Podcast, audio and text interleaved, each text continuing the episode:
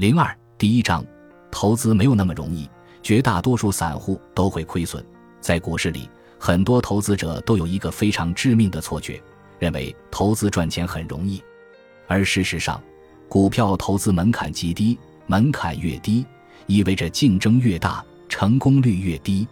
要想取得投资的成功，第一步就是要深刻认识到投资并不是一件容易的事情。股市里有一句话叫“一赚二平七亏损”。意思是在股市里，绝大多数投资者都是亏损的，赚钱的只是少数人。股市里投资分股票投资、基金投资、期货投资、期权投资等。除了基金投资会好一些之外，毕竟基金是交给专业的人去打理，而且基金不太适合做短线，交易频率降下来后，基金投资赚钱的概率会有所增加。但要好到哪里去也难，最多也就是一半赔一半赚。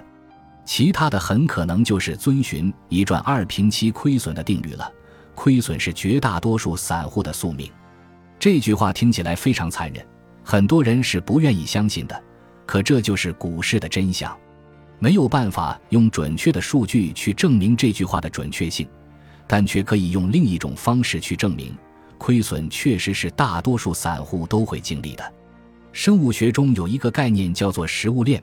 意思是在一个生态系统里面会形成一条完整的食物链，食物链分为很多营养级，低营养级为上方的高营养级提供养分，最底层的营养级为上面所有营养级提供养分，最高营养级通知下面所有的营养级。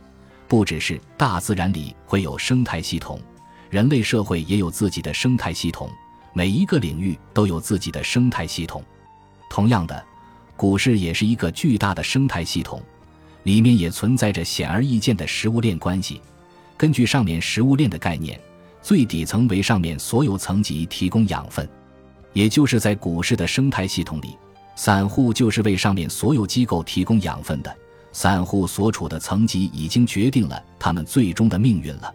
绝大多数散户都是亏损的，那么散户如何改变命运呢？想要从根本上改变命运，有三个方法：第一，离开这个市场，它也就伤害不到你了。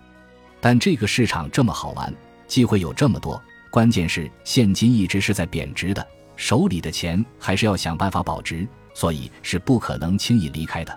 对绝大多数人来说，这不是一个好办法。